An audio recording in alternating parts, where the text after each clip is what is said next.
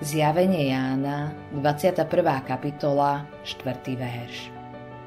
Zotrie im každú slzu z očí a smrť už viac nebude, ani smútok, ani plač, ani bolesť už viac nebude, lebo prvotné sa pominulo.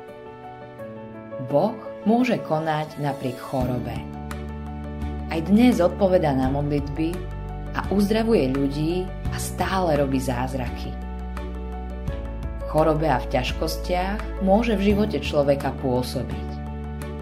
Aj keď má človek stále chorobu alebo problém, Boh môže pôsobiť napriek nemu a dať mu zvláštnu silu.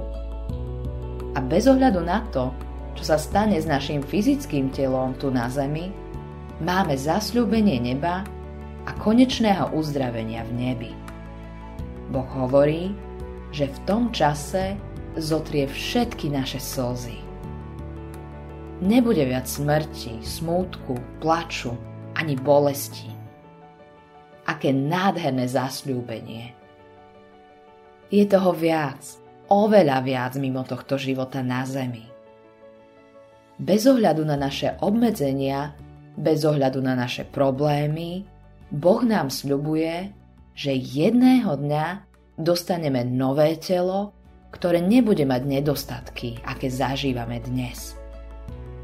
A Boh môže použiť aj chorobu, aby človeka priviedol k sebe. Však viem o mnohých ľuďoch, ktorí prišli k pánovi v nemocnici alebo keď čelili smrti zrazu prehodnotili svoj život.